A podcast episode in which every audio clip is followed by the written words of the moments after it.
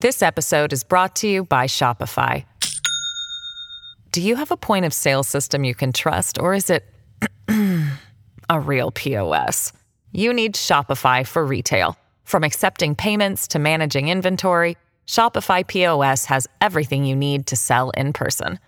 Go to shopify.com/system all lowercase to take your retail business to the next level today. That's shopify.com/system. Mm-hmm.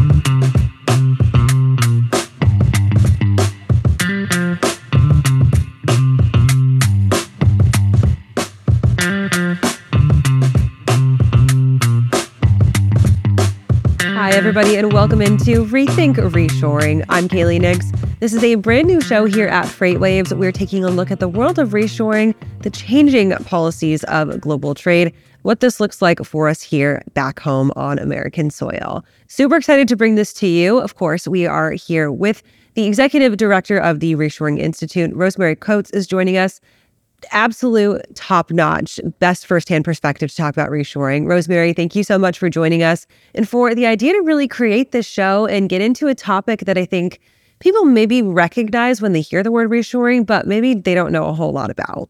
Yes, thank you for inviting me. I appreciate it. I think this is going to be a lot of fun over the next uh, few weeks with the series on reshoring and all the various aspects of it.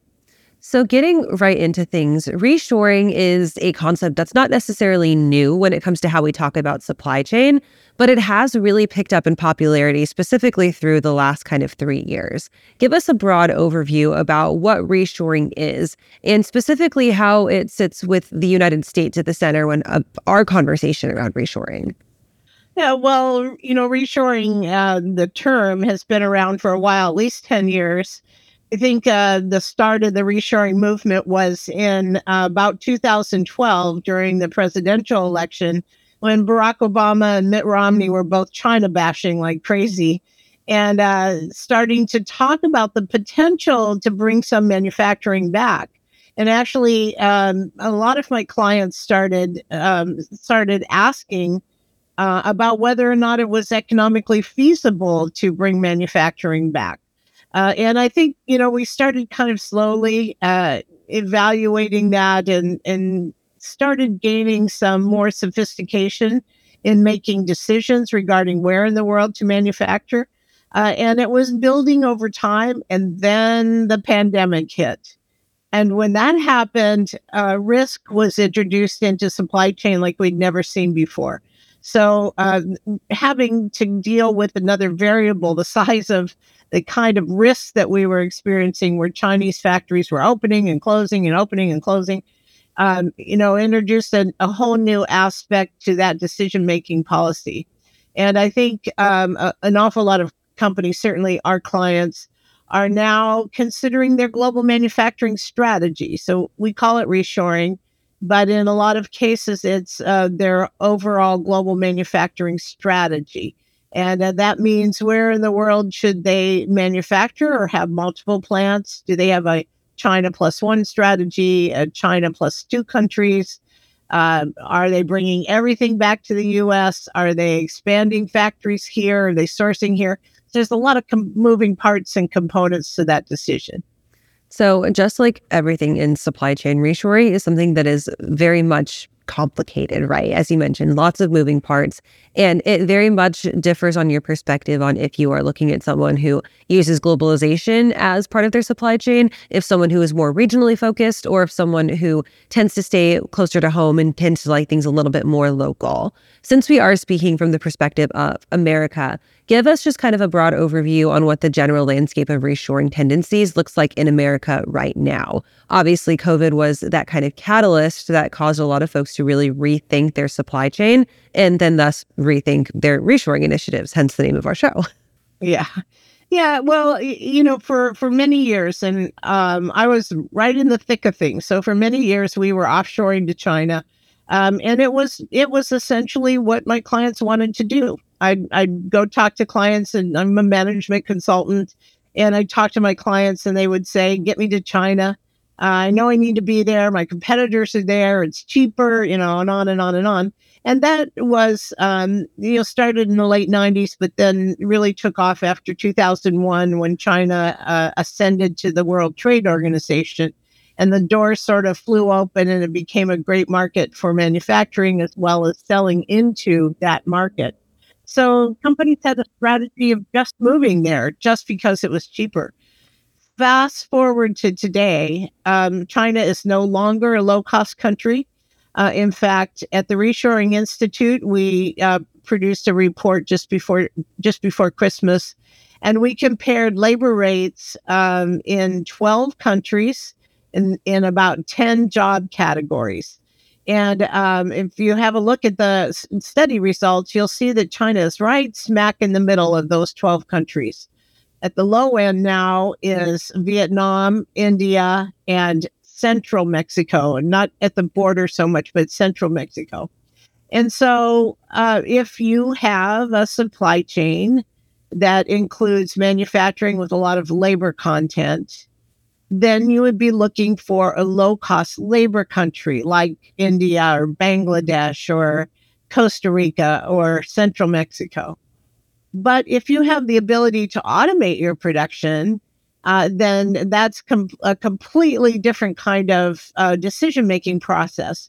And you have, if you can automate and extract that labor, you have an opportunity for a lot different, a lot of different places to manufacture your product. And hopefully that includes the US the results in the environment and um, the business environment in the US because of this kind of uh, thought process and strategic decision making is pretty profound.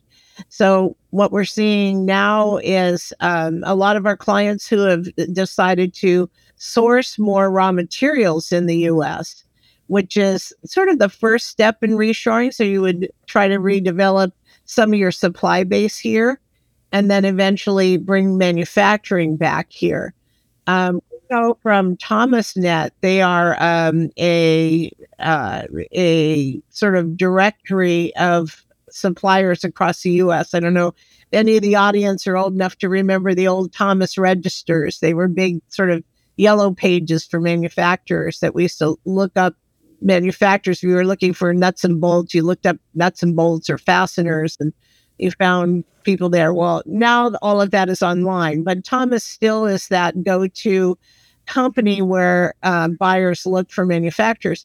And they did a, a study uh, recently uh, within the last year or two and uh, found that most industrial buyers are now actively trying to find more man- more raw material suppliers and parts suppliers in the US.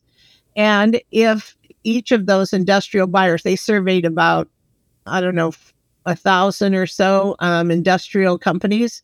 If they were each to um, to choose uh, ten or eleven new suppliers in the U.S. and bring some of that um, that that sourcing back to the U.S., it translates into four hundred and forty three billion dollars into injected into the U.S. economy which is just astonishing. I mean, it's a huge amount of money uh, that can be pushed into the US economy. And of course, when that happens, it has a magnifier effect. So when we start manufacturing in the US, we have more need for transportation.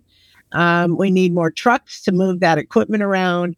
Uh, we need more warehousing. We need more fast fulfillment. Um, we are better off in terms of sustainability because we're shortening those those long global supply chains. Um, so it's very positive all around. Um, the other thing that we know is that when uh, every every dollar that's spent on new manufacturing in the U.S., every dollar that's spent for wages in manufacturing, has about a 1.4 magnifier effect on the local economy. So people who uh, people who um, work in manufacturing, earn a wage in manufacturing, uh, which is roughly say sixty-five to eighty-five thousand dollars a year as an average manufacturing salary, and that is squarely middle class for most of America. And those people, when they earn a salary, they spend their money locally, mm-hmm. so they shop locally. They eat out at restaurants. They have their hair done. Uh, they buy cars. They buy houses. They buy big screen TVs. They send their kids to college. And so that magnifier effect is very profound on the economy. It's very important, very positive, uh, and and we should, I think, all support that in order to re- to rebuild our uh, economy and to strengthen our economy in the U.S. That was a long-winded. manufacturing is kind of that like almost the lifeblood of that stereotypical american dream th- thought process right? And we really see saw that came to fruition after the end of world war ii and after we historically started to move into this kind of middle class. You do see that median earning potential that's really kind of when this all started to take shape. Of course, the way that global geopolitical events kind of influenced things through the end of the 19th, uh, 1900s and into the start of the 2000s, plus where we are now, there's so much ground to cover when it comes to talking about reshoring so many topics, which is why we have this show, right? To dig into a little bit of each of those.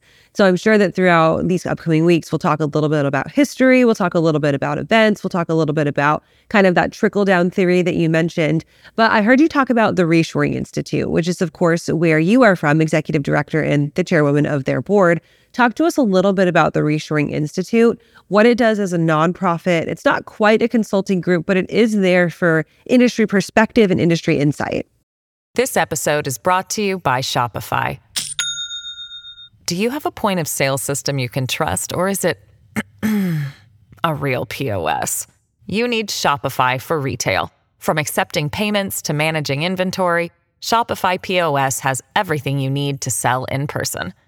Go to shopify.com/system all lowercase to take your retail business to the next level today. That's shopify.com/system. Right. Well, so I had spent 25 years helping companies with global manufacturing, offshoring to China and, you know, closing down factories in the US. And, you know, it was got pretty bleak. It was pretty awful. Um, and so uh, after the 2012 election that I mentioned, um, you know, I thought it was really important to rethink how we were how we were talking to our clients and how we were um, giving them advice and leading them. And so we developed a methodology for uh, evaluating the potential for reshoring. And um, that ultimately relate, uh, re, you know, became the Reshoring Institute, which was housed at the University of San Diego for the first three years. We were, I'm on the board at the University uh, Supply Chain Management Institute. And so um, I asked them if they would house uh, the Reshoring Institute. They were all over it. So we were housed there. We took interns only from USD for the first three years. Uh, and then we went nationwide. And today we have uh, affiliations with 14 universities, and we're about to take on two more. So it's very exciting. We take uh, paid interns, mostly from graduate school, uh, MBA students, and masters in engineering. Uh, and we teach them about manufacturing, and then they help us with our projects and our uh, case studies and our white papers and so forth. Um, and yes, and it's true. We also provide services. So we do small consulting projects, and we're a nonprofit. So uh, they're very inexpensive by comparison to what you would find in the big consulting world. And I know this because that's where I came from. Um, so we have uh, inexpensive projects. We do things like um, site selection. So we help companies find a new manufacturing site. We do a lot of trade compliance work. I, I happen to be a licensed customs broker, so I get a lot of the import work. So we're, we develop that. Uh, we do uh, domestic sourcing work. So we do lots of engagements where we'll help clients find domestic sources, you know, which is kind of interesting because um, during the period when we were offshoring everything, um, especially to China, all the suppliers went there too. So today, if you're looking for that product that you sourced 20 years ago in the US, there's nobody making it anymore. And so, a lot of cases, you have to develop a new source. So, we do that kind of research, find companies that potentially could make a product and so forth. Um, we do made in the USA labeling projects, which seems simple enough, but it's pretty complicated. Um, you have to qualify uh, to be uh, authorized as a, a made in the USA producer based on labor content as well as overhead as well as parts being sourced in the US. Um, so you need to have roughly 95% of your product needs to be made in the US in order to label it made in the USA, and that's controlled by the Federal Trade Commission. So there's some fairly complicated laws regarding that. So we do a lot of that kind of work as well. Um, yeah, so you know all kinds of consulting work to help companies evaluate and support American manufacturing getting back to that American made is it's very much kind of an intrinsic value so much as it is an initiative, right? And of course, we've seen it used as like a political ploy. We've seen it as kind of this call to action. Eh, but at the end of the day, it is an intrinsic value. And that's one of those things that I think makes the American economy very unique. But for a lot of companies, if you're just starting out a company, maybe you're just starting out to build a product or things like that, you have to go some places like China or like Bangladesh, India to source things because it's cost prohibitive. And then getting right. back once you've started can then in itself be very expensive, right? So for companies who are looking to maybe start a reshoring initiative or re- start reshoring some some efforts, what are those first things that they really need to think about before they start thinking about bringing back their manufacturing, their production back home? Yeah, so we outlined a whole methodology for evaluating this, but you know, most mostly you start with a total cost of ownership model to understand what your true costs are for overseas. And, um, you know, TCO models are sort of commonplace. They're sort of a dime a dozen. You can download stuff and, you know, from the internet that's pretty, pretty good as a starting point anyway. So you would start with evaluating your overall cost, and then we customize those to fit your business. Um, so, for example, an apparel business is different from machine to- a machine shop, right? So um, you have to customize these TCO models uh, to fit your business requirements. So we would start there. Then, um, you know, we would take information from field service reps and from marketing to understand where are you going what what are, how are the products being developed how are they uh, what are the the new things that customers are demanding? What are the new be- bells and whistles or that sort of thing? So we would um, include that. So you've got a total cost of ownership. You understand what the product is, where you're going with it, or if you're going to introduce a brand new product, uh, and then surveying your market to make sure that if you introduce it, you can sell it. Uh, and then understanding what all the costs are, and that's a that's a pretty big step too, where you try um, to engineer out as much of the cost as you possibly can. And you do that through automation uh, and through streamlining processes in manufacturing in order to get the price of your product competitive. Uh, that's that's a big step. Uh, and then you know looking at distribution and logistics where do you keep inventory or do you keep inventory these are all component parts to that decision it's complicated for sure. It's not as easy as saying, you know, I I shipped everything to China and now I'm going to bring everything home. Um, it's complicated and and also uh, just just an afterthought. Um, leaving China is very difficult, and I think we might save that for a future episode, all about how to how to leave China or if you should or can. Um, but leaving China is difficult, and, and reestablishing manufacturing in the U.S. is also difficult and should be rethought so that you're actually uh, have an efficient operation here. I'm going to jot that down in notes as save for future episode how to leave China if it's a good decision for you or for not. Let's talk a little bit about the difference between reshoring and nearshoring. We talk a lot on our FreightWaves programs, especially FreightWaves now, about nearshoring and how we have seen now explosive manufacturing come to Mexico. You mentioned central Mexico being that source of cheap labor. Just south of the border for us on the southern border of the United States has become a source of manufacturing specifically for electronics, electric vehicles, things like that. But reshoring and nearshoring aren't exactly the same thing. One gets you closer to home, one gets you actually to home.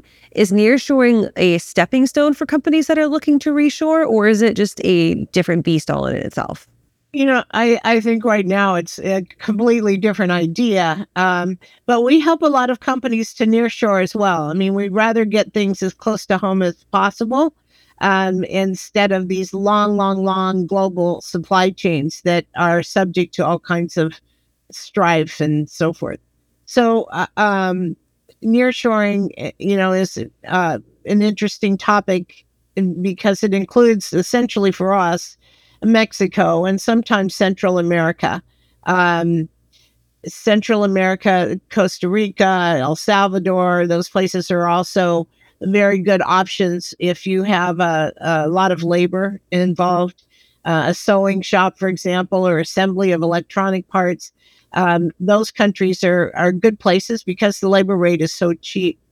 Um, so nearshoring is bringing it closer to home, probably to Mexico. That's where most of our clients want to go. Uh, and Canada is certainly another possibility, although there, it, from what I can see, there isn't much movement to Canada. Um, but yeah, Central Mexico, as you mentioned, is particularly important.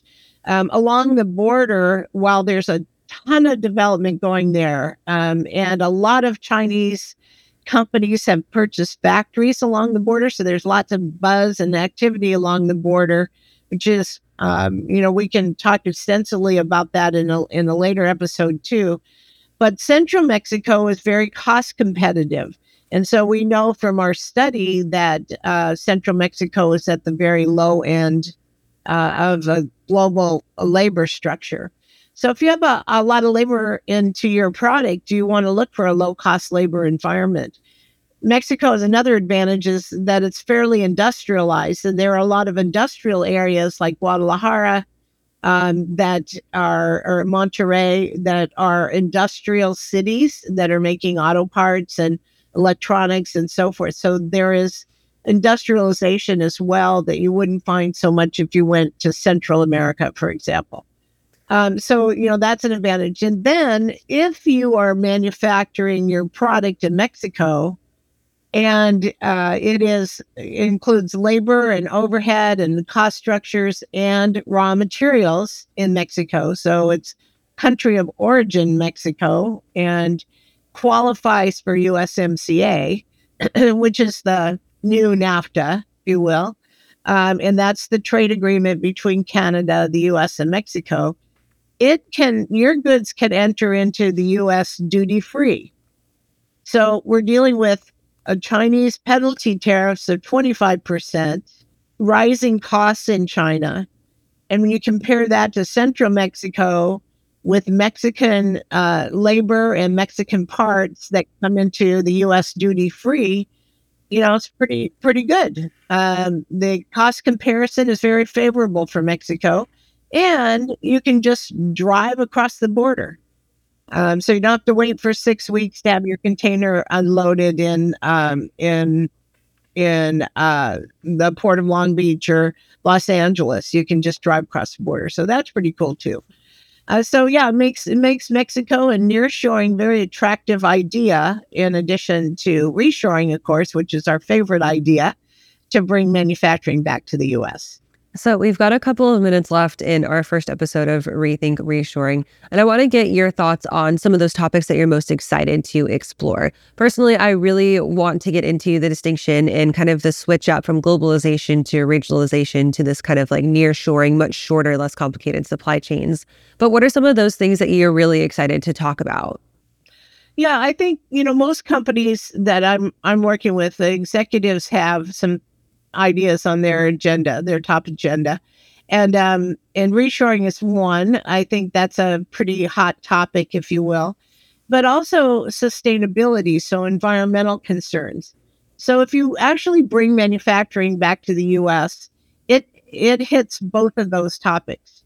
Um, by manufacturing close to your market, if if you have a, a big market in the U.S., then manufacturing close to your market uh, improves your sustainability and your and reduces your carbon footprint. If the closer you are to delivery, the better off you are. So that's good.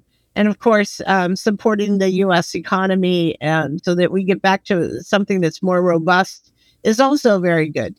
Um, so that's you know that's a really hot topic for me is sustainability in conjunction with reshoring. So that's really important. Uh, and then I think you know an, another topic is um, this whole idea of leaving China. Um, you know, as I said, I helped lots of companies go to China because that was the strategy in the early 2000s. That's what executives wanted to do. And then now I think, you know, I, I honestly think that executives got a lot smarter and then now are considering much more about the global environment than they ever have before. And so leaving China is the other thing that I would um, say is really important and understanding how to do it and when to do it and what the benefits are of bringing some of that manufacturing back home. Well, Rosemary, I think we have a lot to cover here in the upcoming weeks with Rethink Reshoring. Plenty of content that we will dig into, and our show will uh, will air Tuesday afternoons at two thirty Eastern Time right here on FreightWaves TV. In the meantime, if people want to get in contact with you specifically at the Reshoring Institute, maybe they now have a little bit of a, a, re- a reshoring bug that they want to learn a little bit more about. Where can they go to do that? Yeah, so um, you can contact us at info at reshoringinstitute.org. We're, we are a nonprofit organization. We're a 501c3 nonprofit and nonpartisan organization. Um, and the best way to reach out is just uh, that email. It's info at reshoringinstitute.org, and we'll respond to you as quickly as possible. Awesome. We will be back next week for another episode of Rethink Reshoring. I'm Kaylee Nix. You can catch me every single morning here on FreightWaves TV. Thank you guys so much for staying tuned. We're excited to launch into this new journey, and we'll catch you guys next week.